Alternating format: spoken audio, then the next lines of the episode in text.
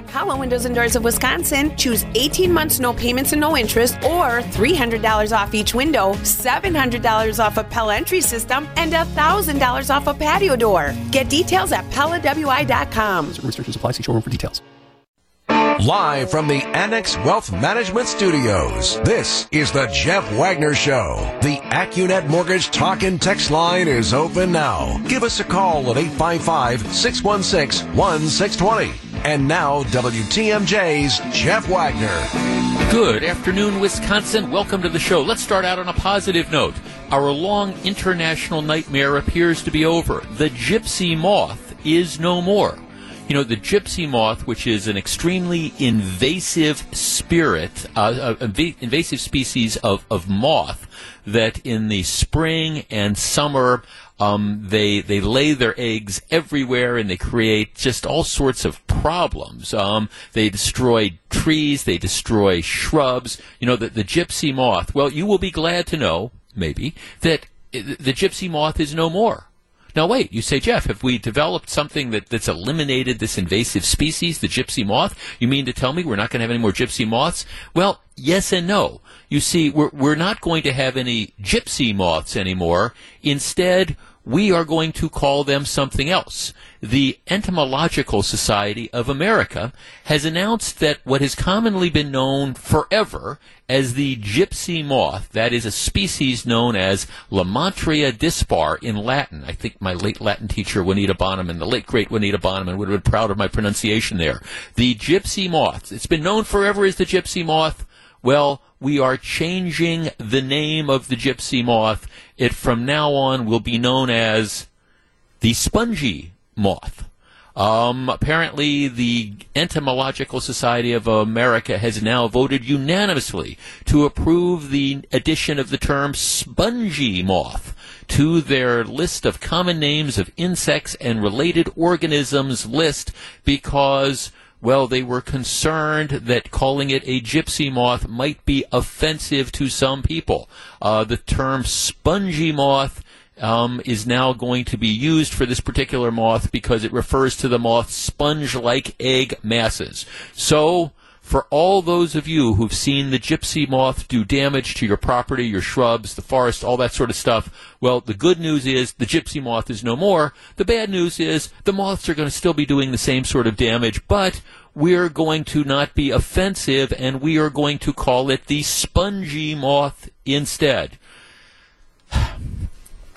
Heavy sigh. Uh, this is where we are in 2022, where it's like, well, we, we can't have anybody offended by anything.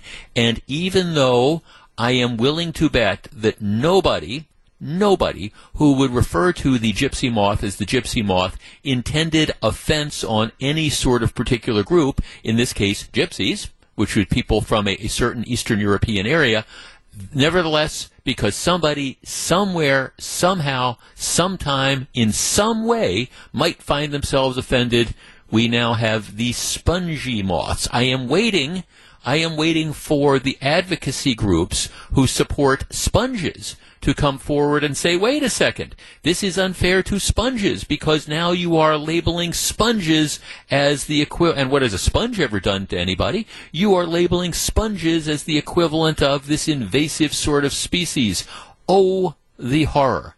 No, we don't make this stuff up. Um, so there you go. These are the names that are being changed all over. I, I do have a, a question though. You know, Fleetwood Mac one of Fleetwood Mac has lots of great songs, but one of their really, really good songs that I like is the song Gypsy from the 1982. Oh, I, I don't know. I mean, are we now going to rename the song uh, Gypsy? Are we now going to call it Spongy? I, I don't know. I mean, I, would have to. Th- I was trying to think through the lyrics. I, am not sure how well that would work.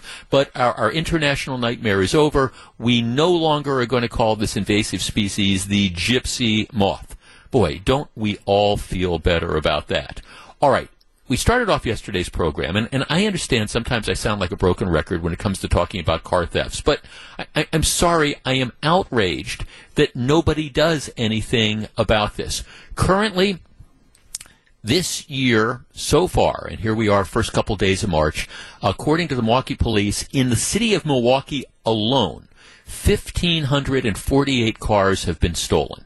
That compares to 1,489 this time last year. And as we know, last year just was an all-time record, 10,480 cars stolen. We're already above that limit. Now, not, above, not much above, but it's almost unthinkable. 25 to 26 cars on average are stolen every day in the city of Milwaukee.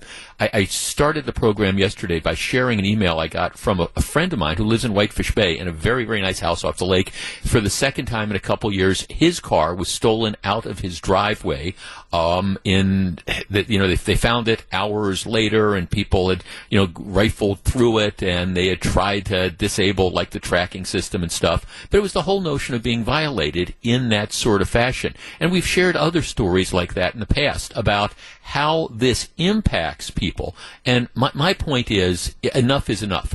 It's time to have the district attorney's office create a car theft task force with prosecutors designed to prosecute people who are uh, stealing cars. And, and, what really got me started is today's TMJ4 had this had this analysis from last year of the 10,400 cars that were stolen. Only 11%, that would be 1 in 10, were ever arrested.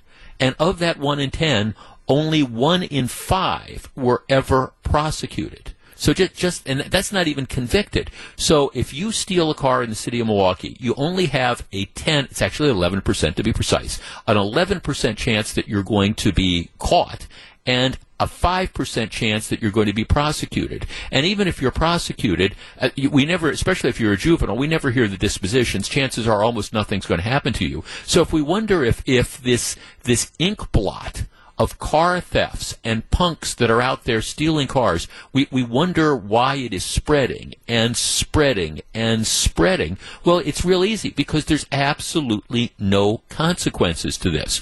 So there, there's if you go to JS Online, there's a piece by one of their writers, James Causey, who is not. I don't think if you would look back at his writings historically, and I want to be fair about this, he he would not strike you as I don't know one of the guys that's really like a sort of tough on crime guy like I am. Here, here's here's a portion of his piece that appears you know online. It only took two minutes for our daughter to become Milwaukee's 1,544th car theft victim of 2022. It only took two minutes for our daughter to become the 1,544th car theft victim of the year. Just think about that. Just, just for a second.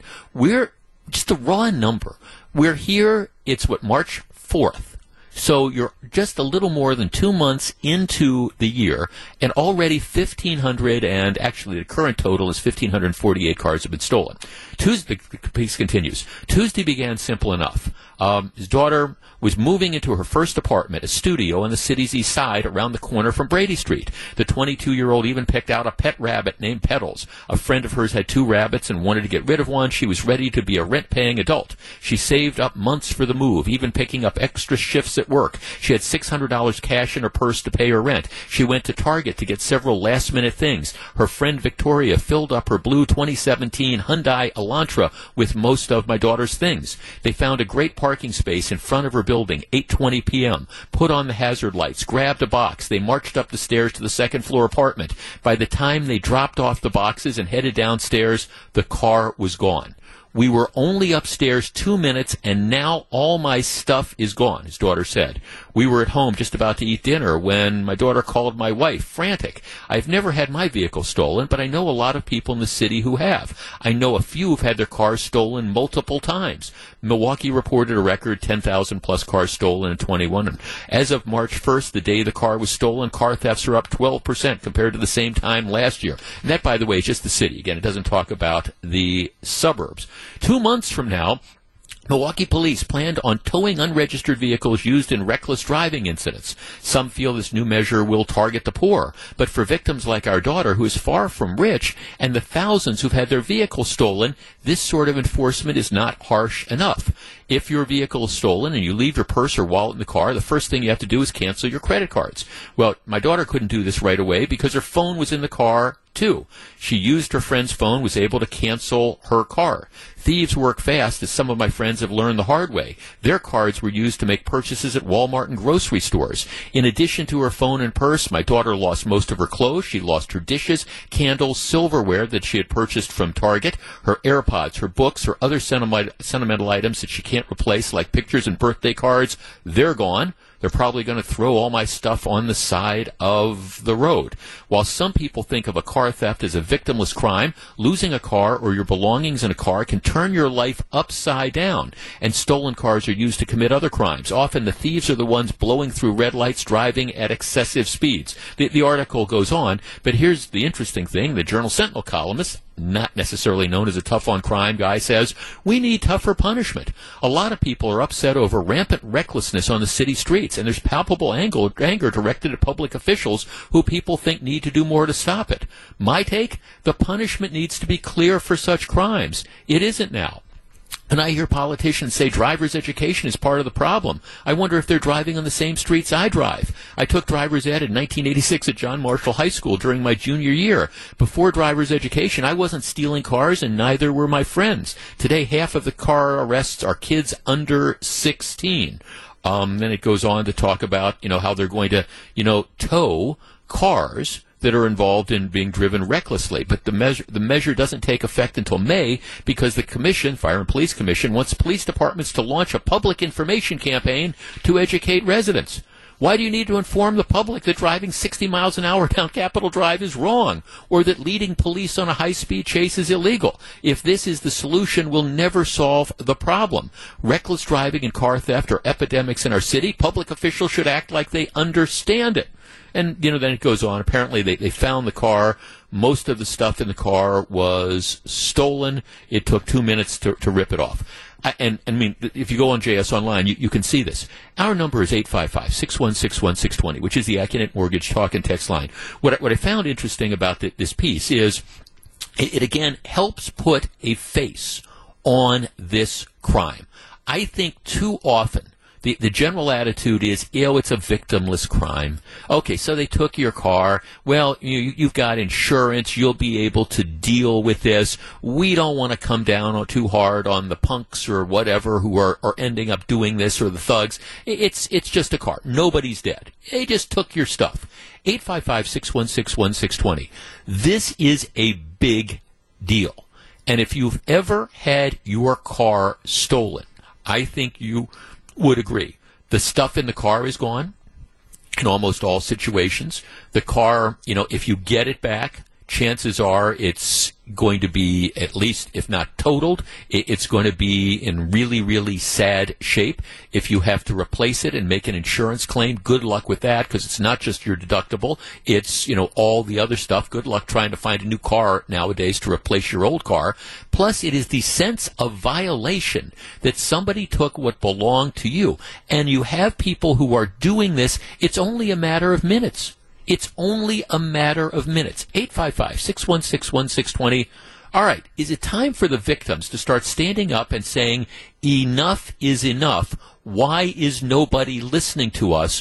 Why are we not catching the people that are doing this? Why are we not prosecuting the people that are doing this? And why are not we not sending the punks who are doing this, why are we not sending them to jail or to youth facilities or to boot camps or, or whatever? Why do we have to wait till the 14 year old steals the car, drives 95 miles an hour through a red light and hits and kills somebody before we say enough is enough? Have you been a victim? Has anybody close to you been a victim? And how does that make you feel, especially knowing that we have a criminal justice system that by all intents and purposes doesn't give a rat's rump about you? 855 616 1620. We discuss.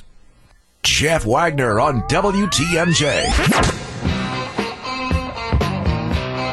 A number of people are pointing out that the, the, old adage, and it's true, that the quickest way for a liberal to become a conservative is to have, have their house burglarized or their car stolen. Yeah, that that, that is and uh, that is one of these sort of sea changes. When, but I, I don't I don't want to talk about that aspect of the story. It, it's more this overall problem that we seem to just not be paying attention and recognizing that when it is a violation of your privacy. It is a violation of your person. And this idea that we don't seem to think that it is a big deal is really frustrating. Marty and Kenosha. Marty, you're on WTMJ. I, I, I Jeff, I really, I really enjoy your show. I just, I'm going to be the one that has to say this. Um, if we clamp down, people are going to go to jail and they're going to go to jail for a long time. And I'm all for that. But when you look at the demographics of who might be going to jail, you're going to have a backlash of people saying, "Look what who's been targeted, and we have too many of a certain color, race, uh, age in jail." That, mm-hmm. And no elected official wants to be attacked for that. Well, I mean, thanks for the call, Marty. You're, you're right. I mean, that, that, right. No, you're you you are exactly right. This is, but this is this is the reality. Otherwise, it's. I, have used the phrase "Lord of the Flies." It's wild in the streets. You're, you're right. I think there is this hesitation. We don't want to prosecute people because it's going to be too many of this type of person, or too many of that type of person, or too many people of color, or whatever. Well, okay. The, the problem, though, is you, you have these criminals that are preying on the, the community, and, and my guess is you have a lot of persons of color, for example, who are maybe disproportionately victims of this type of stuff. And so we, have got to put an end to it. You need leadership. The district attorney's office is, is just completely and totally punched out. John Chisholm's policies have been a complete and total failure and have resulted in where we are now. The police, I understand the police are a little bit frustrated about this because they they say, and I, I hear this informally off the record as well, you know, yeah, you're exactly right. Yes, we're, we're so frustrated with these car thieves that are out there, but even if we catch them, the DA's office doesn't do anything with them. And even if the DA's office, by some miracle, decides to charge somebody, well, then the courts do nothing with them. So meanwhile, people on the streets of Milwaukee are, are victimized. People in suburbs are being victimized, like I say, as the ink stain spreads out through various and sundry communities. And you get to an overall situation where it's just flat out not safe on the road roadways. Your property isn't safe, but also if you're driving on the roads, you never know when you're going to see one of these 15 year old punks who has stolen the car, and now driving 90 miles an hour, blowing through the, the red light, trying to avoid the police or whatever. It's, we've lost control of the urban jungle and you need to get it back. And if that means saying, look, we're cracking down on this, and we're instituting juvenile boot camps, and we're creating these task forces, and this is going to be their mission, they are going to aggressively prosecute people who are committing these various crimes, and we don't care if it's 14 or 16 or 18 or 26. The fact that you only have 5% of all the car thefts all the car thefts, what, however, over 10,000 last year, only 5% of the people were actually prosecuted in connection with that. That is a staggering failure of the criminal justice system. It is staggering.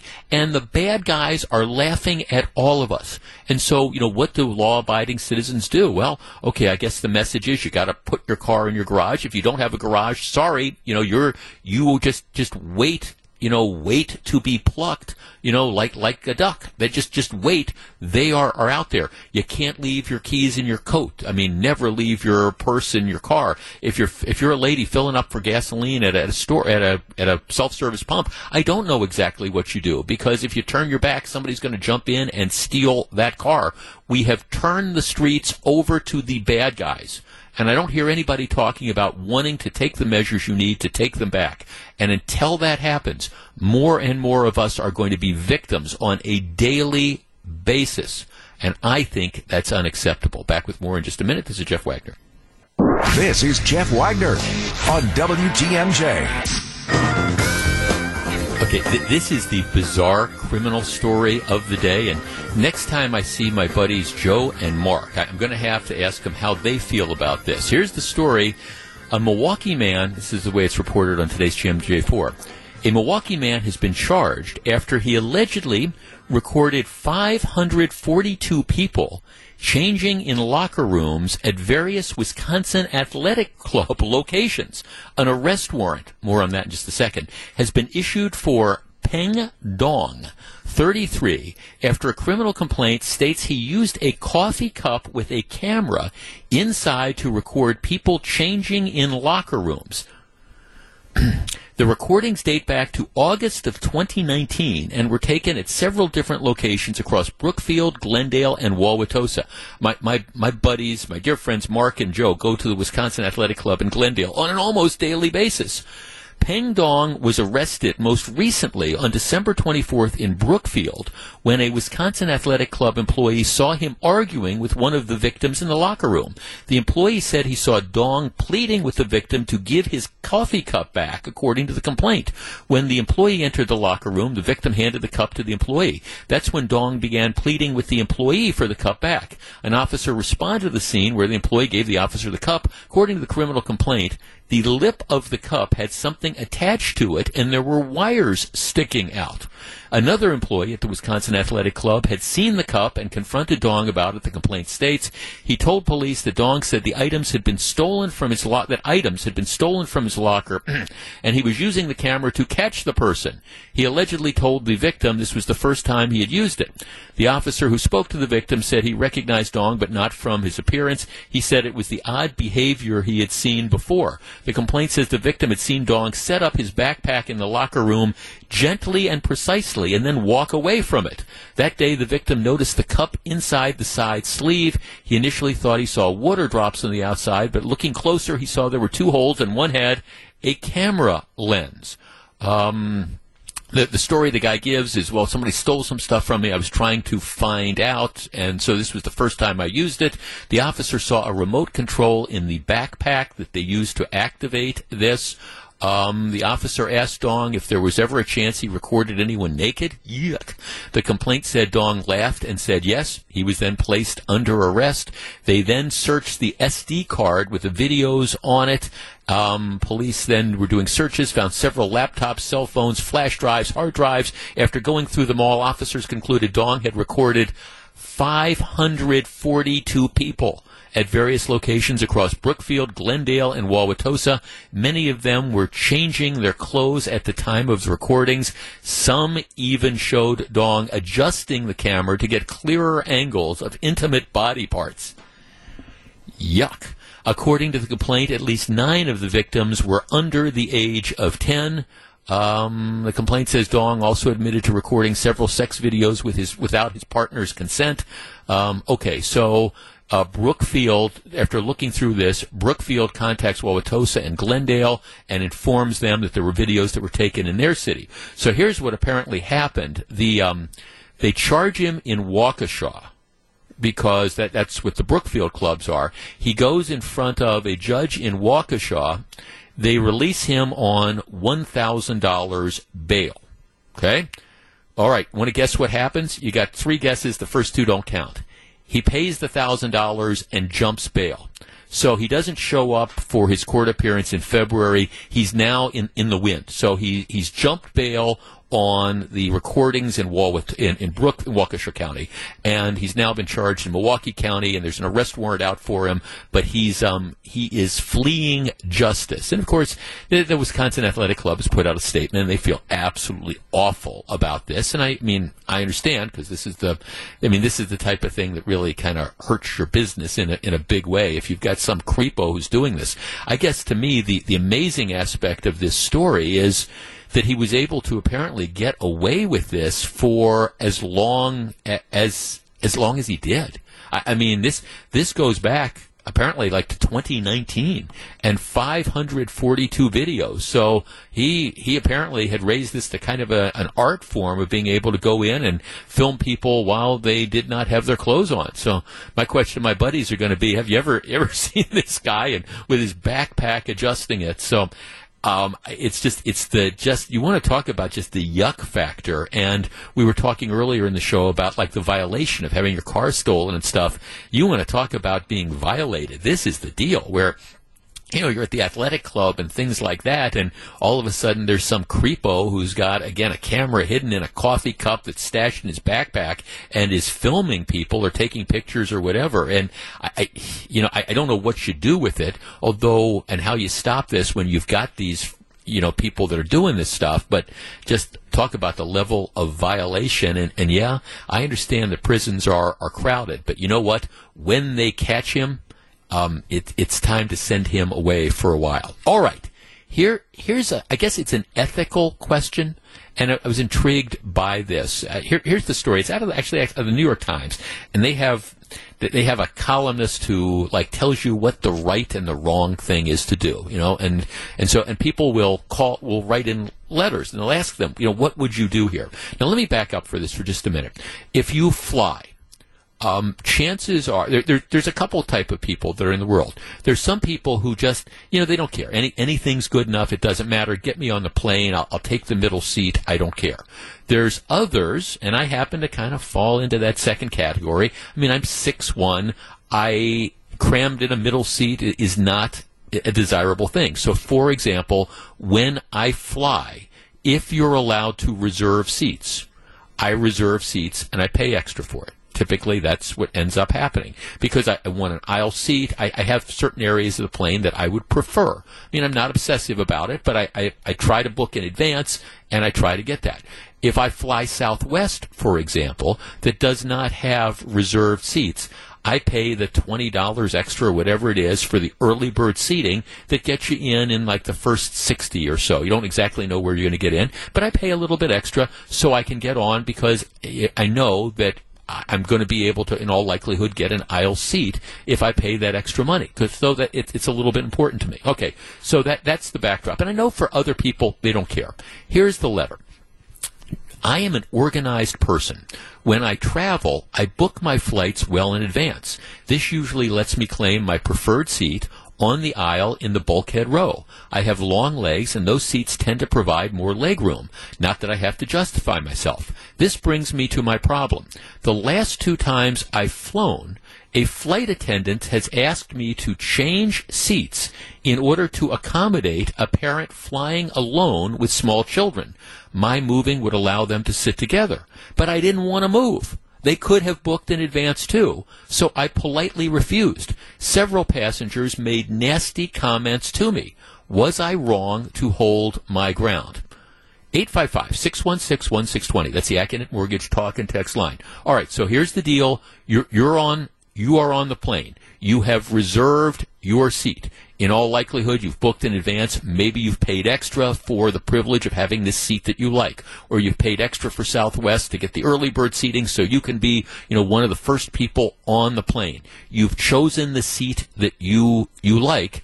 The flight is crowded. In most cases, they're, they're kind of full, and you have the parent that gets on with the small children and says, "Well, we want to all sit together," so they ask you to move. All right, should you should you say yes? And are you a bad guy if you don't say yes? 855 616 1620. We discuss in a moment. This is Jeff Wagner on WTMJ. 855 616 1620. This is going to be an interesting conversation. Betty in Waukesha. Betty, good afternoon. Hi, Jeff. Hi, Betty.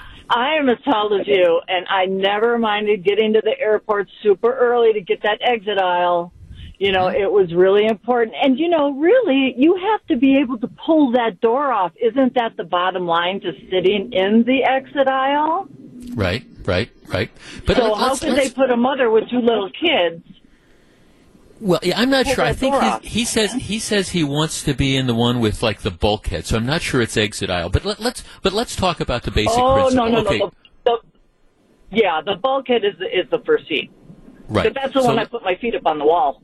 Got it. right. But okay. So but so so let's talk. Let, let's say uh, let, let's say it's it's a it's a jam plane. Okay, like they all are nowadays. Yeah. You've you've gotten there early. Um, you're sit. You've got the aisle. You've got the aisle seat, and the middle seat is empty next to you. And then there's somebody like against the window right. or whatever. And they come up and they say, Betty, um, could you know could you leave get out of this aisle seat and you know we, have got a middle seat available for you in the back of the plane so these these parents can sit to, this the woman can sit together with her kid. Would you do it? Be honest come on. Honestly Jeff, okay yes yeah, yes I would do it because I consider myself a nice person. But would I want to do it and is it important to me to be comfortable on an airline? Yes but yes, I would do it. And and it's you know this whole Catholic guilt trip Lent thing. Thank you. Thanks for the call. It's oh, it's it's the Catholic guilt trip. Okay, uh, okay. Here's a text from Heather. Jeff, obviously the person who's complaining doesn't have small kids and shouldn't have any. If I were a flight attendant, he wouldn't have had a choice. Small unattended children on a plane is a bad idea. Okay, but whose fault is that? I guess th- this is this is the question. You're you're right. Small unattended children on a plane is a bad idea. But does that mean then that it's the fault of the person who's paid extra to, to get on the plane early or paid extra and booked three months in advance because they want this seat. Is it their fault that you have, in this case, the, the parent that gets on who, who hasn't done that? Who decides, no, I, I this is a desirable seat here, you, you gotta move. I mean, who, whose fault is that that the kid is unattended? Jeff, I tell him to give me a credit for another flight. Um, let's see. Uh, here, here's a text. Jeff, yes, you should move. Yes, you are a bad guy if you don't move. This happened to my family on a trip to Hawaii. I had to beg someone to move so that I could sit next to my eight-year-old daughter. She was traumatized at the idea of not sitting near me for an eight-hour flight. What happened to being a human being and putting other people's needs ahead of your own? Yes, you should move and accommodate someone, particularly if they have children or elderly people with them. I actually sent the text or notice. I'm just curious then, why didn't you book seats together? It, it, and look, I I understand it's it's a big deal. Why didn't you make arrangements if you're traveling with a family to to reserve the seats in some fashion? And they say we did, but someone took our spots because we boarded late and they wouldn't move. Um, Jeff, no, you are not a bad guy if you don't move. The flight attendant should ask for a volunteer to move or for the people who just made the comments, they can feel free to move. You shouldn't have to justify to strangers why you need the seat you selected. As a coworker says, your lack of planning for me in an emergency doesn't make sense. Jeff, I would not be moving unless I am compensated very well. Jeff, family boarding makes sure people with little kids get seated after primary first class customers so there is almost always room. Yeah, that that's that that's typically you know what what happens unless you're just rushing on the plane at the last minute because eh, I mean the last several times I've flown has been Southwest. But after the like A, they have A B and C group boarding and I, after the A group which is typically the people who paid extra for the early bird thing then they allow families to, to get on. So uh, if if in this particular situation my guess is the people came on at the very last minute. Um, Jeff, I, unless I am compensated very well, I am not doing this. Um, Jeff, I have children, and every time we flew, I made sure when I booked that we had seats together. Um, that that's completely irresponsible for people to get on the plane and, and no, he should not have to move. Jeff, you move. Anyone that uh, tells you they don't doesn't have children, be considerate. Hmm. Well, and again, I, I just, I mean, I, I understand that, but does doesn't consideration roll both ways? That that's that's my question here. I mean, doesn't it roll both ways to the extent that if you, you know, you you make arrangements, you want the seat, the seat's important to you, you've paid extra for the seat, you've made the priority thing, and then someone who hasn't done that bumps you out of it because well they, they show up with, with the kids. And and obviously you know you, you want to be sitting next to the kids. I, I understand it's not a good idea to separate. Brad in fond du lac. Brad you're on wtmj good afternoon. Uh, thanks for taking my call. Not talking about like Southwest where it's sort of a free range, you know, pick your seat, where it can happen by random, but a lot of the airlines, if you get the basic economy, the absolute cheapest, then they assign your seats at the gate. And so people kind of create that own problem. I guess if I were traveling with children, I would book it ahead of time because I fly a lot and I book my I select my seats before I even pay for the flight. There's that option. So they should just plan ahead and get seats that are all together. And yes, it's going to cost them forty dollars more a ticket or something, but it's your kids. Right, right. No, no. Th- thanks for the call. I appreciate it. Guess you know. Okay, if you would ask me how would I handle this, I, I think. I, I mean, I guess the, the answer is it depends. On, on one level, I, I want to. I, I'd, I'd like to be cooperative in these things. I guess it kind of depends. If I was not on like a Southwest flight, I think one of the things that I would be saying to the flight attendant, and actually the guys responding this said, well, if, if you want my seat, okay, I, I, see there's some places up there in business class. How about you comp me and let me move up there? And you, you can certainly then just, just have this seat. And I think that that's a fair thing to ask. It also kind of depends on, on where they're asking to move you. If, okay, well, we've got a seat right in the back by the bathroom in the middle, and you go, hey, look, I'm six one. I mean, this is, this is the reason why I did all this. Um, I, I think the appropriate thing is to ask for volunteers, and my guess is that you're going to get some people that don't end up caring. Do do I think, though, that you have an obligation to have to move? And do I think that you are a bad guy as a general rule if you decide, no, I, have made my arrangements for this? My, my answer would be, no, I, I don't think you have to move. If you choose to do it, that, that's great. But I don't think other people should necessarily abuse you if you decide not to. And for all those people who were like staring and didn't like the fact that the guy wouldn't move or the gal wouldn't move, um, okay, well, well, maybe they should have volunteered to give up their seats, and, and then the whole problem ends up getting solved. But again, I, I keep coming back to the idea that as a general rule, maybe this is a planning thing on the part of the people who are are traveling. Just saying. All right, back with lots more in just a couple minutes. This is Jeff Wagner, WTMJ. Live from the Annex Wealth Management Studios, this is the Jeff Wagner Show. And now, WTMJ's Jeff Wagner. Good afternoon, Wisconsin. Welcome back to the show. I don't know, pay attention because I come this way but once. You can learn from my mistakes, and I made one yesterday evening. All right, so here, here, here is the story, and it's one of those things that I knew this was I knew that I should probably not do this, but I was legitimately curious. Um, I was exploring the idea of how much it would cost to ship a car from one location to another. Just because, you know, nowadays gas prices are high with regard to driving. And I was just, I was just, I was just curious. If I wanted to ship a vehicle from point A to point B, what, what would it cost? Never done that before, never even considered it. And I, I just, I wanted to figure rental cars cost a lot, you know, nowadays. You know, would it, would it make any sense at all to, to do that? So I'm just, just kind of curious about it. So I'm, I'm on one particular website or whatever, and, it, and of course they're asking for the information. They're saying, okay, where do you want to ship it from? Where do you want to ship it to? When are you looking to do this? And you know, just just give us your contact information, and and we'll give you a bid. Oh, okay, and you know they're asking for your email address and stuff, and I'm like, and, and the phone number, and I'm like, well, I hate to do this, but I, I I'm just I'm curious just as to how much this would cost. So I put the information in, I, I, I send it off. I, am not exaggerating. Um, I probably did that maybe like 9 or 10 o'clock last night. I have, over the course of the last, what, 12 hours or so, I, I have probably had 30 to 40 responses, whether it's voicemails, whether it's texts, you you you name it, whether it's just unsolicited phone calls from it seems to me like every car shipping uh, firm in the country, ranging from San Francisco to Florida to upstate New York, all wanting to bid on on this, and it's kind of like stop. It was just it was that that one and I, w- I was thinking about it. Should I do that? Should I do that? It was that one, and now, of course, I'm, I'm erasing them and I'm trying to just just block them and stuff like that. But it was that that one thing.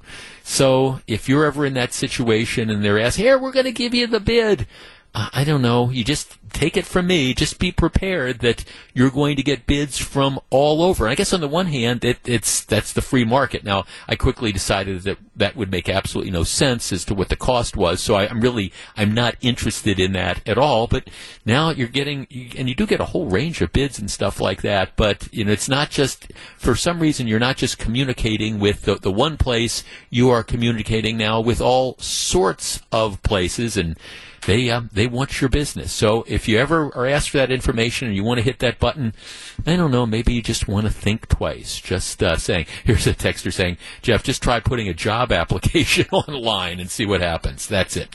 All right. Um, we, have been listening to reports again for the last week and a half, and you heard what you know. Jane was talking about the latest developments going on in Ukraine. It's it is just there's no way to describe it other than a really really ugly situation. Um, aspects of the Russian uh, Russian invasion have bogged down, um, but they have taken at least one one major city. I'm not exactly sure what that means because it's not like the people have surrendered. They're, they're still fighting, but the Russians are starting to occupy this. You, you have the story about how they bombed a nuclear plant, creating a fire.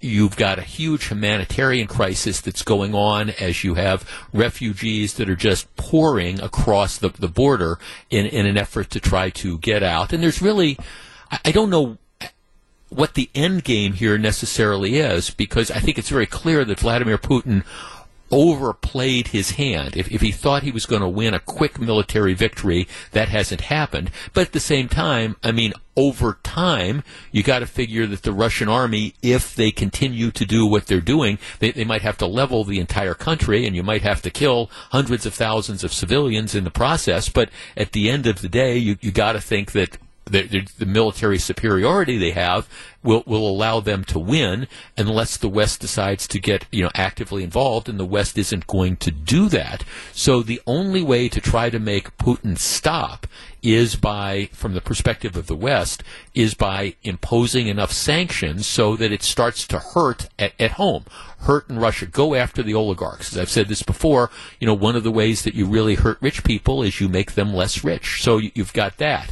Um, so you, have got to just really sort of start to tighten up the, the screws. And as we've talked about before, unlike China that has the, this mat that, that makes stuff and, and trades stuff with the world, Russia is basically a gas station. You know, they, they provide they, they provide whether it's natural gas or whether it's petroleum or whatever. That that's what they're they're they're sending out. You shut that off, and you really hurt them economically.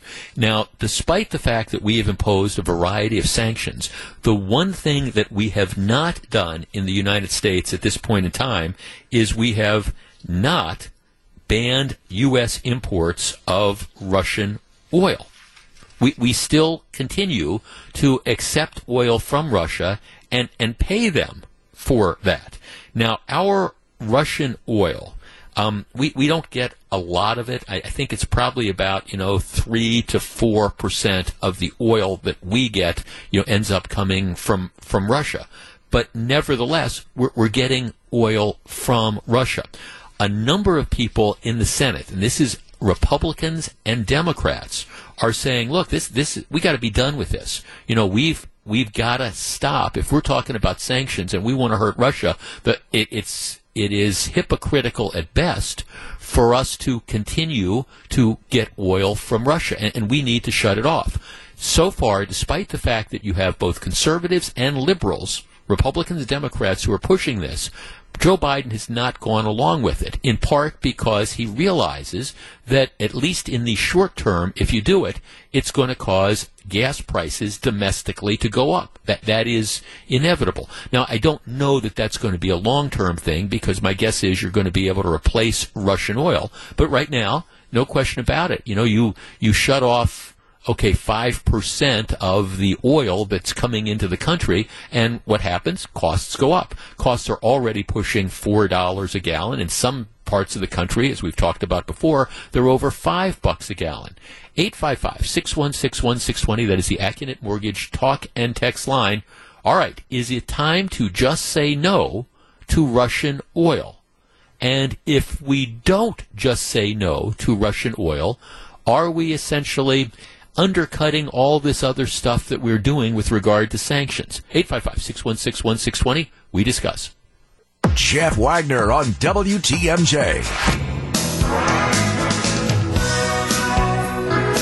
855-616-1620, which is the Accunet Mortgage talk and text line. A couple people are, are saying, well, I, I, think the amount of oil we import from Russia is, is about 1%. No, I mean, it's actually about 3%. Um, about 3%. Uh, the biggest share of imports, Canada, Mexico, Saudi Arabia, and then Russia. And Russia is um, 3% of, of the oil that we import. Um, 855 616 1620. All right, should we should we just say no to, to Russian oil? And if we don't say no to Russian oil, what does that say about the other sanctions that we're putting into place? Now, understandably, that this is, especially from the U.S.'s perspective, it's it's a relative drop in the bucket. But you know, should we do it anyways? Let's talk to Craig and Horicon. Craig, you're on WTMJ. Hey, good afternoon, Jeff, and I hope you have a great weekend after this. Uh, first of all, uh, yes, we should stop uh, importing Russian oil and or natural gas. I don't know if we're doing any of that. I've heard anywhere from three to seven percent. That's still billions of dollars that obviously we can stop immediately. And as much, I mean, I am a staunch conservative Republican, and I know uh, you know the current administration stopped the pipelines and stuff but we've also stopped uh, current legal lands and, and legal pumping and stuff that we could just jump right back and recover that immediately. So, uh, yes, it's something we, we should stop and do every sanction we can to stop this war immediately, sir. Have a great yeah, weekend, Jeff. Yeah, you too. Thank Craig. Thanks for calling. Well, you know, you're you know, th- this is again to use the cliche. These are some chickens coming home to roost because both during the Biden administration and now during the uh, the Obama administration. You know, you, have had, for example, the Keystone Pipeline that's been shut down, and and yes, you you can't just turn on that spigot all of a sudden.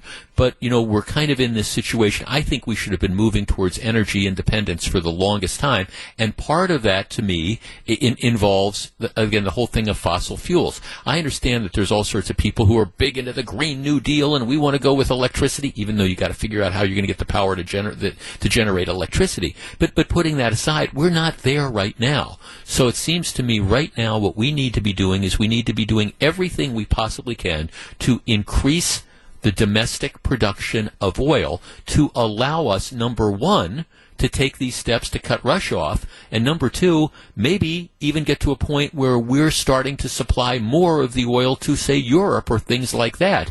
And at the same time, if you're moving again towards some of the renewable energy sources, that's fine.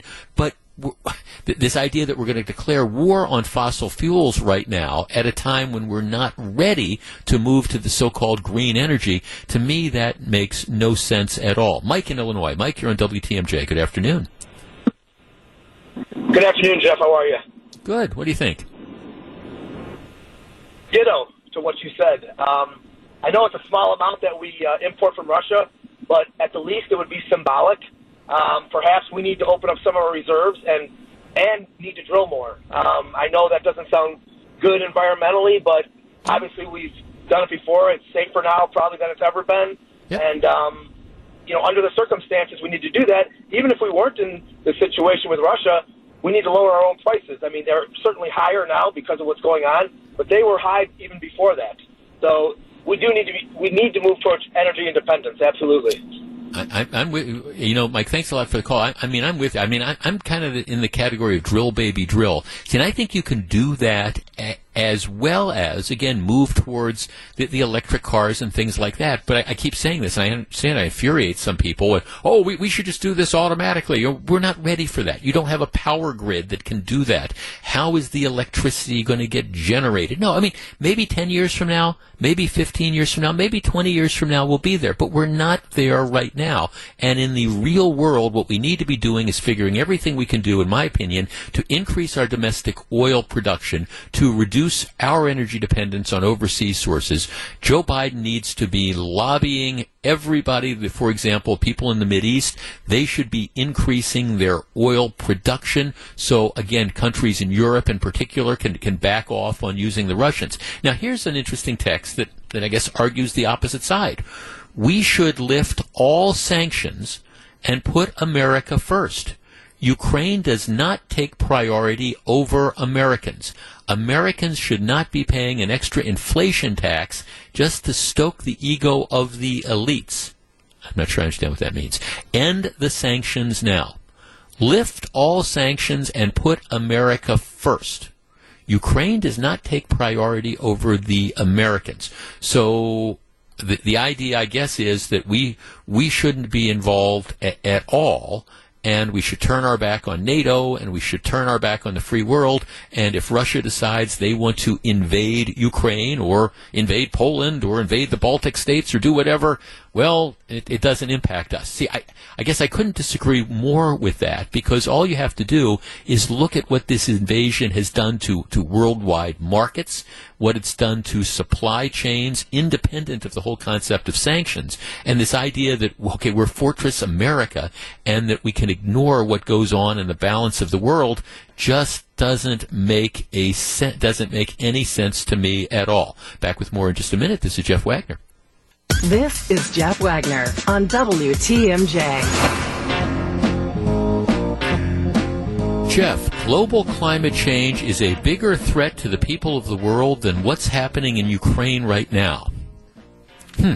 I, am not sure that there's too many people in Eastern Europe right now which would agree with that. I'm not sure the millions of million plus refugees who are fleeing from bombed out cities would necessarily agree with that. I'm not sure the people in the area where Russian bombs hit the nuclear power plant would necessarily agree with that. Deal with marginally higher gas prices, enough with the whiners. Um, I, I just, I mean, there's a lot of craziness, I think, you know that, that's that's going on out there. It's I do think though that this is one of the, these moments where you, you need to recognize that, that our energy policy has been messed up for a long time. And I understand that Joe Biden has declared war on, on fossil fuels and, you know, we, we want to have everybody driving in electric cars. And, and maybe, maybe that's going to be fine in, in 10 years. Maybe you'll have a power grid that will support it. Right now, we're not close to that, which is why, in my opinion, it was so incredibly short sighted to have stalled the delivery of oil um, through, for example, the Keystone Pipeline. That pipeline could have transported 800,000 barrels of oil per day from Canada to the U.S. Um, and refineries on the West Coast. And, and, that would be an incredible advantage, I think, you know, to helping us to the extent we depend at all on Russian oil. I think the, you know, the other thing is if you say, okay, well, who's going to replace, if we don't if we don't buy oil from Russia anymore, who's going to replace it? Well, I think Canada and countries within Latin America could probably do that. The argument, I guess, is that if, if we shut them off, if we shut them off, then other people will will just buy the oil. I don't know.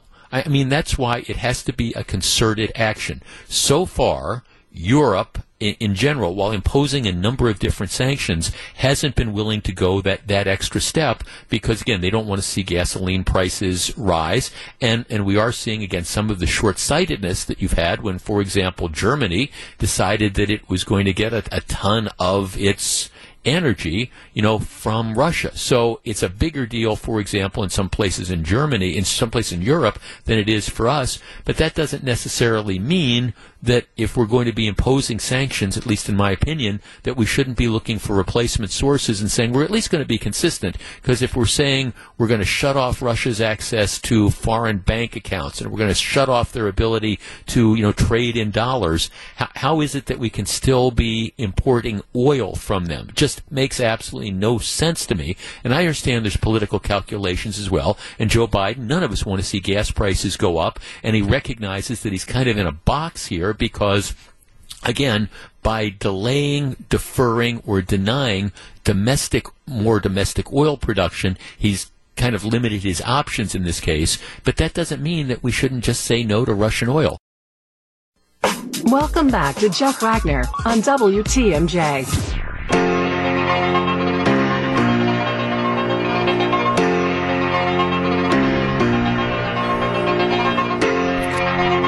All right, there's a, an opinion piece in the Wall Street Journal today that at least had me me thinking about this. Um, we, we, are we are getting reports that Vladimir Putin, well, look, the incredible Russian military might. There, there's there's no question about it. I at, at some point in time, if there's not a ceasefire, at, at some point in time, Russian military might is going to overcome Ukraine. Now, what that means, I, I don't know, because it's one thing to you know move Russian tanks into the, the main city of Kiev. It's another thing to I, I don't know to, to govern that, to take it over. I mean, to occupy the country because U- Ukraine is going to be fighting. And again, as I've said repeatedly, and I think most people would agree, Russia has become essentially a rogue nation and it's standing on the world stage. I, I, don't know how it gets back any sort of credibility at all. You look at the people who voted against sanctions of Russia in the UN this week, and it's it's a real motley crew. It's you're you've got Syria and North Korea. I mean, when when when those are your allies, it tells you where you are in the world. One of the other things that a lot of people are saying is that the, the Russian people so far aren't real. I mean, they're experiencing the impact of the sanctions, but so far they're, they're still not hearing everything that, that's going on in the ground in, in, in this war. So here, here's the headline in this, the article in the Wall Street Journal that caught my attention: How to entice Russian soldiers out of Ukraine. All right, it's kind of simple. Um, offer them refuge, at least until Putin is gone, if they surrender and defect. Russia's unprovoked invasion of Ukraine is already a humanitarian disaster. Although Putin's endgame is not yet clear, the West's expressed refusal to put place boots on the ground in Ukraine invites Russia to expand its long shrunken empire. Mr. Putin views the whole of Ukraine as ripe for recontact, reconquest, while he must see Poland, the Baltics, and other North American Treaty Organization enemies as vulnerable to non-military subversion. Short of committing troops, what can NATO do to weaken his hand? And then it talks about the article talks about you know again you know hitting the economic sanctions and things like that. But here's the intriguing idea. Reports of low Russian military morale, bodies left on the battlefield, soldiers looting for food and other necessities, suggest a tactic worth considering. NATO should announce that any Russian troops who defect will be granted temporary refuge in the West. A soldier could surrender to a Ukrainian military unit or government officer or at a NATO country's border crossing. He would be permitted to stay until Mr. Putin's regime is overthrown, at which point he would have to return to Russia. In some selected cases, perhaps when a defecting soldier could prove that he would be prosecuted by a post-Putin regime, he might apply for formal protection under the 1953 Refugee Convention, which usually leads to permanent residency. Hum- human rights violations, violators and serious criminals would not qualify. Such a scheme is likely to be effective because even a few initial defections can have a cascading effect, especially if other troops fear that the offer might be time limited. The scheme would entail no risk to NATO forces and cost the NATO countries essentially nothing, particularly if the defectors are spread among them. All right. Let's tee this up. Our number, 855-616-1620, which is the Accunet Mortgage talk and text line. So here, here's the idea that goes directly to the, the whole concept of Russian morale. We, have all, we, we've heard these stories early on about how one of the reasons the convoys haven't been moving as quickly is you, have had soldiers that don't have food, that soldiers who, you know, were, were, were conscripts who had no idea that they were being thrown into this battle, who thought that they would be moving into Ukraine and they were told that they're going to be viewed as liberators, and instead, you know, they're, they're making this huge resistance. You've had reports, and, and again, you know, who knows how accurate they are, of soldiers who'd be disabling like their uh, tanks and things like that. So the idea is just just to offer offer them the ability to defect. Anybody who wants to walk off the line you know, yes, what we'll do is we will grant you, now the article's idea is we'll grant you temporary refuge in the West.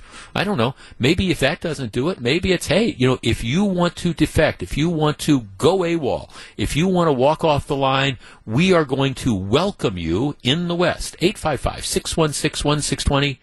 Any chance at all that any significant number of Russian soldiers would take advantage of that. Our first texter says that, well, they'd all be prosecuted. Well, yeah, they'd be prosecuted, I guess, if they returned to Russia under a regime of Vladimir Putin, and, and maybe it's possible that their families would be prosecuted and things like that. But I don't know. Is this, if nothing else, in, in the war of propaganda, wouldn't this be a, a great a great start? Wouldn't this be something really impressive? And, and it is, just from a propaganda perspective, if you could get a thousand Russian soldiers, if you could get 5,000 Russian soldiers who said, would say, you know, I, am I'm, I'm done with this. I, I don't I don't want to fight. I don't know where we're here. I, I don't this isn't for Mother Russia. This is for just, this is a war of conquest. I'm ready to go. 855-616-1620. Would this work? Essentially offering amnesty to anybody who wants to walk off the line and say, we'll, we'll let you defect to the West. 855-616-1620. We discuss in a moment. Jeff Wagner on WTMJ.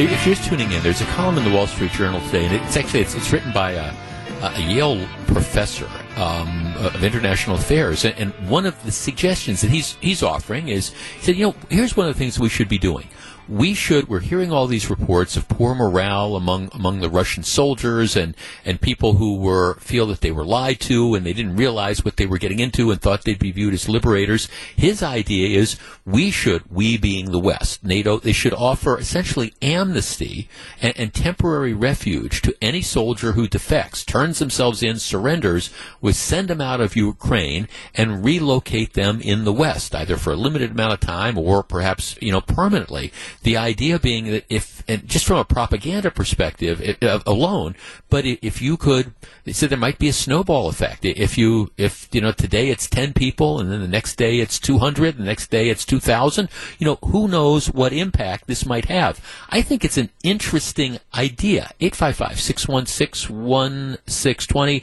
Jeff, I, it wouldn't hurt to try surrender to the Ukrainian army idea, but I don't believe it would work as many soldiers will fear retaliation to their families back home. Well, you know, that's you know that that's of course an impact. Uh, good afternoon, Jeff. I think it's a fantastic idea. Who knows? Maybe some will end up in the United States. We could use the workers, um, Jeff. I don't think it would work because again, there's probably a family back home that would suffer consequences if they defected. That that's that to me is, is the biggest argument that might, I guess, discourage that. You know, maybe maybe all these reports about you know Russians, the, the Russian army being low on morale, maybe that's not true. But I, I tend to believe that there's probably something to it. To me, this is one of these things, these ideas, though, that, that doesn't cost you anything. You, you just float it out there. You drop these leaflets. You do all this type of stuff saying anybody who walks away, you know, we will we'll get you out of Ukraine and we'll relocate you somewhere else. You'd have to have an agreement among the NATO countries that they're going to accept this, but just if if you could get a thousand, if you could get a thousand, wouldn't that maybe be worth it? Gianni and Montello, you're on WTMJ. Uh, yes, Jeff. Oh, wow, what a brilliant idea! This this professor uh, needs to needs to be applauded. Uh, I, I certainly wouldn't have thought of this, but yes, it's true. Absolutely, Russia's a mess. I lived there for two years. Um, not only wouldn't I go back, but I certainly wouldn't live there uh, for the rest of my life. Yes, give them amnesty, get them out of uh, Ukraine if, if if they're if they're in there um, as as soldiers uh, Russian soldiers, I think it's a great idea. I, I don't. I see little downside.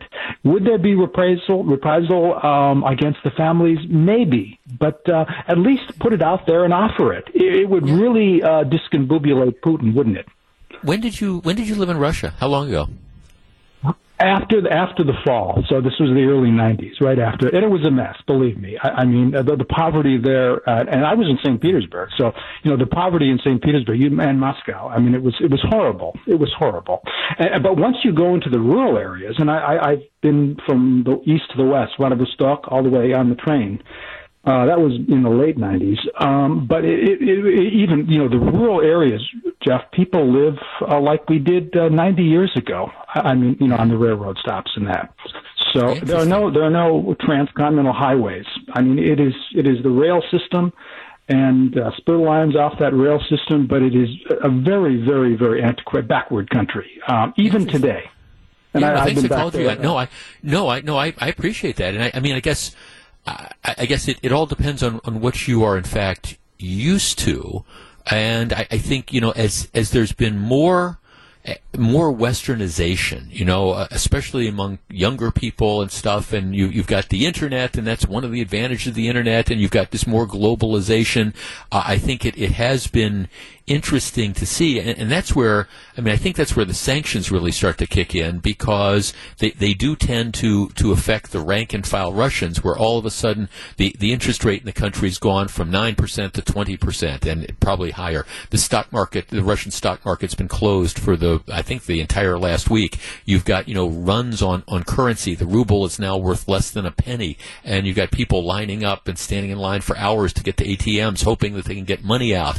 Um, it, it's, it's all those different factors that, that come together. And I guess I guess I just think when you look at something like this, this is this is the ultimate it, it doesn't cost you anything. You, you put this offer out there. If nobody takes advantage of it, then nobody takes advantage of it. But, you know, you, you might have some people who say, look, this is enough. I, I want out of this situation and I'm willing to, I'm willing to walk away from my tank and, and move on and see what the rest of my life is going to look like. Just an idea. Back with more in just a minute. This is Jeff Wagner, WTMJ. This week's sponsor for the Jeff Wagner Home Improvement Showcase, presented by Great Midwest Bank, is Senior Realtors Bruce and Jean Nemovitz. Trust, experience, integrity. Are you a senior looking to sell your home or someone looking to help a family member downsize, perhaps? Well, with over 20 years of experience, Bruce and Jean are dedicated to providing the best services to seniors and their families. They do a great job. To learn more, visit brucesteam.com or call 262-242-6177. And do not forget, they have their big seminar coming up a week from Tuesday. Give them a call, go online, register. They always do a tremendous job with that. Okay. Can we stop whining about gerrymandering now? I, I just I, I, raised this question. The here, the, the the of course the news story is that the state supreme court, in a four to three vote with conservative Justice Brian Hagedorn siding with the three liberals, they have decided to choose a, a redistricting map, and they're choosing the one that Governor Tony Evers drafted behind closed doors. Now, the, the irony of this is that, you know, we, we've had people on the left talking about the lack of transparency and the lack of input, and that's that's pretty much what, what Evers did in drawing his map. But but here, see here here's the bottom line on this, and just to kind of refresh everybody's recollection as to how we got here. Every ten years, based on the census, the legislative districts need to be redrawn. Why? Because there needs to be an approximately equal number of people in each Wisconsin Assembly District, in each Wisconsin Senate District, and in each federal congressional district. And over the course of 10 years, people move. So you, you always have to redraw the, these lines to balance them out. When you're doing redistricting, one of the principal things that you're trying to, to do is you're trying to keep people together.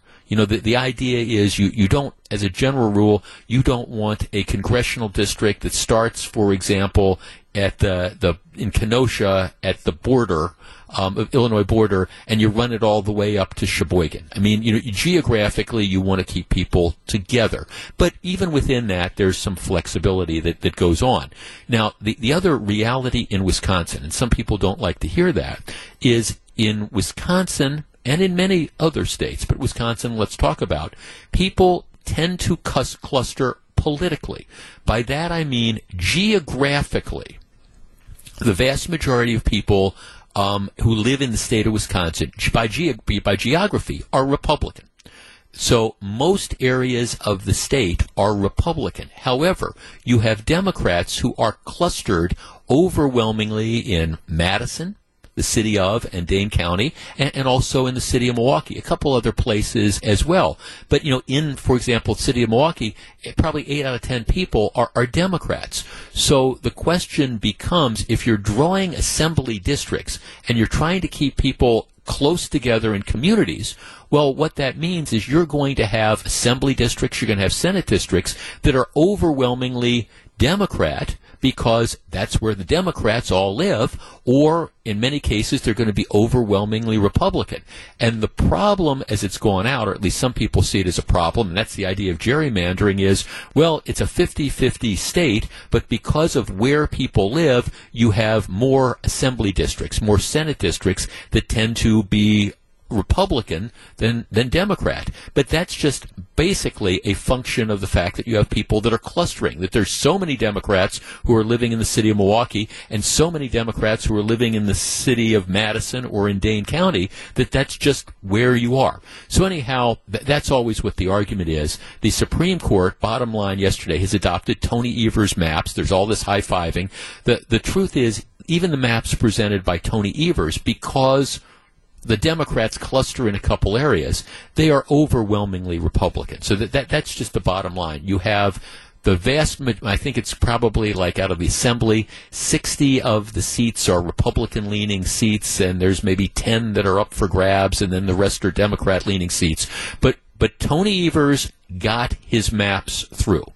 That's the important thing. So I guess my question is, it's somewhat rhetorical, is for the next 10 years, can, can we not have any more complaining about gerrymandering? The, these were, the Supreme Court adopted Evers' maps. This is the Democrat governor. So if it turns out then that after the next election, the Republicans have 60 of the 99 assembly seats. Can we stop complaining about this? If it turns out that the Republicans end up perhaps picking up a congressional seat and end up with six Republicans and two Democrats in, in Congress, can we stop complaining about it? Or are we going to continue to hear for the next 10 years these complaints about gerrymandering? Bottom line is, and I've said this before for Republicans in some other states, if you know, if Democrats in Wisconsin want to start winning more assembly seats, what they need to do is figure out a way to get more Democrats into more geographic areas across the state. Otherwise, it's always going to be this way. Okay, when we come back, I know people don't like Donald Trump, but is this really a crime? I'll explain. We'll discuss. Stick around. This is Jeff Wagner, WTMJ. Live from the Annex Wealth Management Studios, this is the Jeff Wagner Show. And now, WTMJ's Jeff Wagner. This always happens to me this hour on, on Fridays. We've got Pop Culture Corner coming up after the bottom of the hour, but there's two things I want to talk to you about completely completely different things. Donald Trump and pickleball. Let's start with Donald Trump. I, I, I and I understand when, whenever we talk about former President Trump, I, I there there are people on either side who just lose all all sense of, of realism because they either hate him or they absolutely love him. And I guess I always try to apply and look at, at, at the middle. Now, let me just say this at the outset. As I've said this before, um, I'm not sure. I, I did not. I agreed with a lot of the stuff that Donald Trump did during the time that he was the president. At the same time, I, I, got tired of the chaos. I got tired of the constant tweets. I got tired of, of the way he ran the, the office. In addition, I think a couple of things that President Trump did um, after he lost the election, I, I think candidly render him unfit to serve in the future. Oh, how could you say that? Well, it's his refusal to accept the fact that he lost the election, not just the lack of graciousness, but the, the constant efforts to undermine the electoral process, I think are kind of unforgivable. And I think his behavior leading up to and on January 6th were, were unforgivable as well. And to me, it's almost impossible to imagine a scenario that I could vote for Donald Trump again. Don't I hope I'm not put in that that situation, and I hope that that he's not the Republican nominee in 2024. Oh, okay, that well, that's how I feel. At the same time, the the way the way some people on the left are, are treating him is if he is a war criminal. And I have issues with that as well.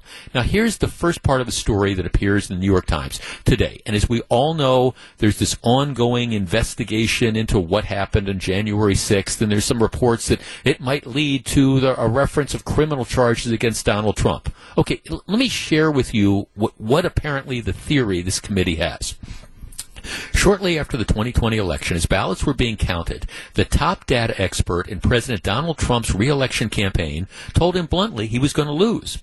In the weeks that followed, as Mr. Trump continued to insist he had won, a senior Justice Department official told him repeatedly that his claims of widespread voting fraud were meritless, ultimately warning him that they would hurt the country. These concerns were echoed by top White House, the top White House lawyer, who told the president that he would be entering into a murder-suicide pact if he continued to pursue extreme plans to try to invalidate the results of the 2020 election. Yet Mr. Trump, time and time again, this is the New York Times today, discounted the facts, the data, and many of his own advisors as he continued to promote the lie of a stolen election, according to hundreds of pages of exhibits, interview transcripts, email correspondence assembled by the House committee investigating investigating the January 6th attack. Okay, right. In laying out the account, the panel revealed the basis for what its investigators believe could be a criminal case against Mr. Trump. At its core is the argument that in repeatedly rejecting the truth that he had lost the 2020 election, including the assertions of his own campaign aides, White House lawyers, two successive attorneys general, and federal investigators, Mr. Trump was not just being stubborn or ignorant about his defeat, he was knowingly perpetrating a fraud on the United States. It is a bold claim that could be difficult to back up in court, no kidding. But in making it, the House committee has compiled an elaborate narrative of Mr. Trump's extraordinary efforts to cling to power. Then the article goes on.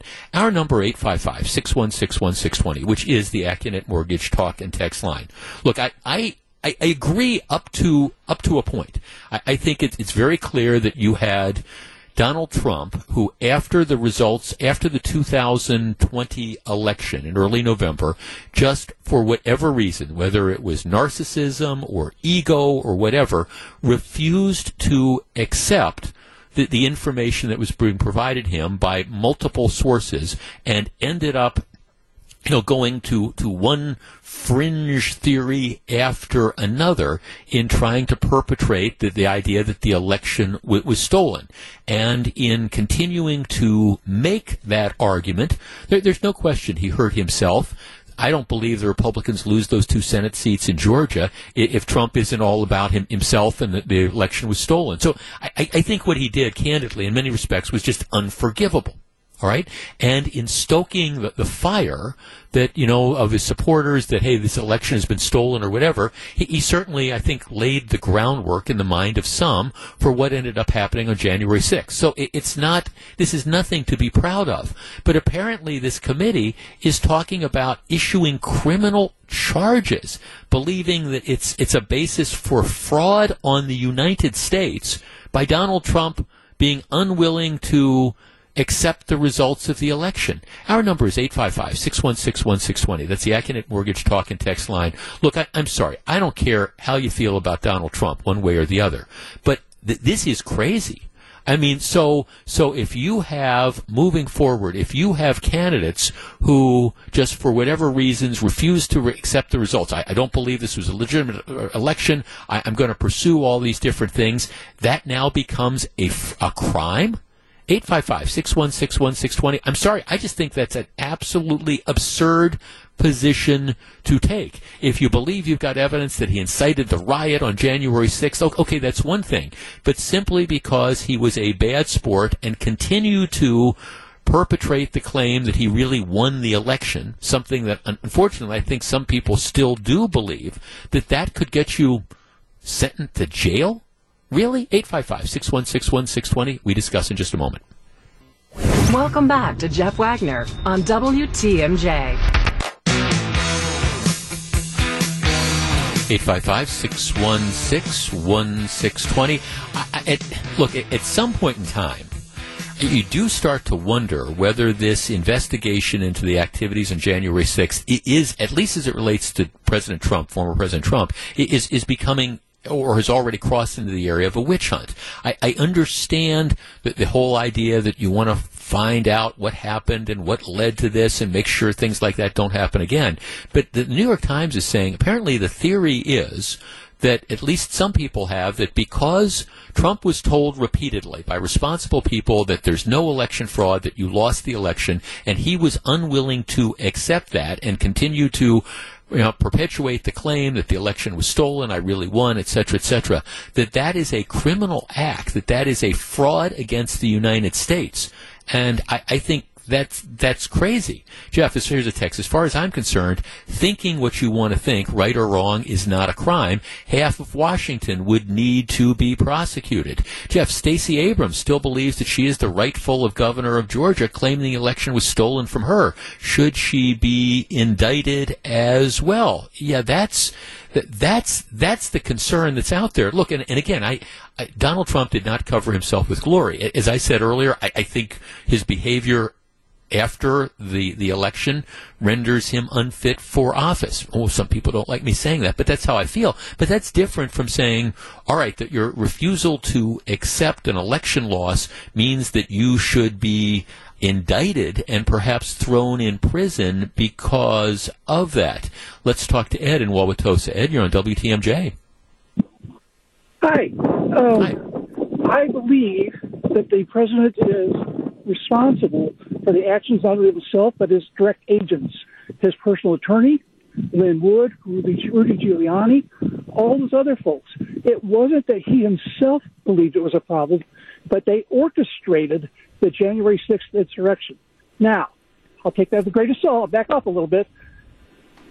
There has to be documentation, uh, emails, letters, and so forth that indicate that. But my understanding from what you read in the, in the general press is that there are such evidence. Okay, well, it, it, thanks for going. See that that's two things. If you if the if the theory ultimately is that we believe that Donald Trump was a conspirator to the events of what happened January 6th, or, or was the, the leader of this giant conspiracy, or aided and abetted that, that's, that, that that's one thing. Now, I, I candidly, I, I, don't think that's going anywhere, but, but that's one thing. But that's not the theory that they're talking about now. Th- this isn't that. This is, we believe that by Donald Trump ignoring the advice of his people around him continuing to tell the American people that the election was stolen. The, the argument is that in and of itself, that claim is a fraud on the United States. He committed fraud, like a, like, you know, I don't know, the guy that's running the Ponzi scheme or whatever. That to me is completely bogus. It's a theory that, that's never going to go anywhere. I mean, it, it's kind of like Oh, okay, maybe it's because of Trump's narcissism. Maybe it's because he just didn't want to confront the, the, reality of the election that he ignored all this different advice. But I think people have the right to do it, and then they have the right to suffer the consequences of it. Like I say, I think President Trump turned off a lot of people who might have otherwise been supporters by his refusal to accept what ended up happening. But that, that's that's not a crime. Now, what you're talking about is, I, I think maybe we've got evidence and we can prove that he aided and abetted, you know, criminal activities and stuff like that, that's that's a whole different sort of thing. Again, there's a very high standard of proof on, on that, and, and I, I don't think that you're going to find I, I don't think that you're going to find evidence you prove beyond a reasonable doubt that Donald Trump and Rudy Giuliani and some of the other of the, the more crazy people that were surrounding him actually, you know, orchestrated and conspired with the Proud Boys to let, let's take over the, the Capitol. I think what you had was a bunch of yahoos who behaved like yahoos often do and deserve to be held accountable for that. But tying that to Trump, I think, is going to be tough. But that's not the theory that they are using. And I'm just telling you, if this is the theory and if this is what January 6th the investigation is all about, gee, Trump refused to accept the fact that he lost, that could be a crime against the United States, then, then this is a witch hunt pure and simple. All right, it is 2:53. When we come back, we're going to find out what John Mercure has on his mind for Wisconsin's afternoon news. Please stick around.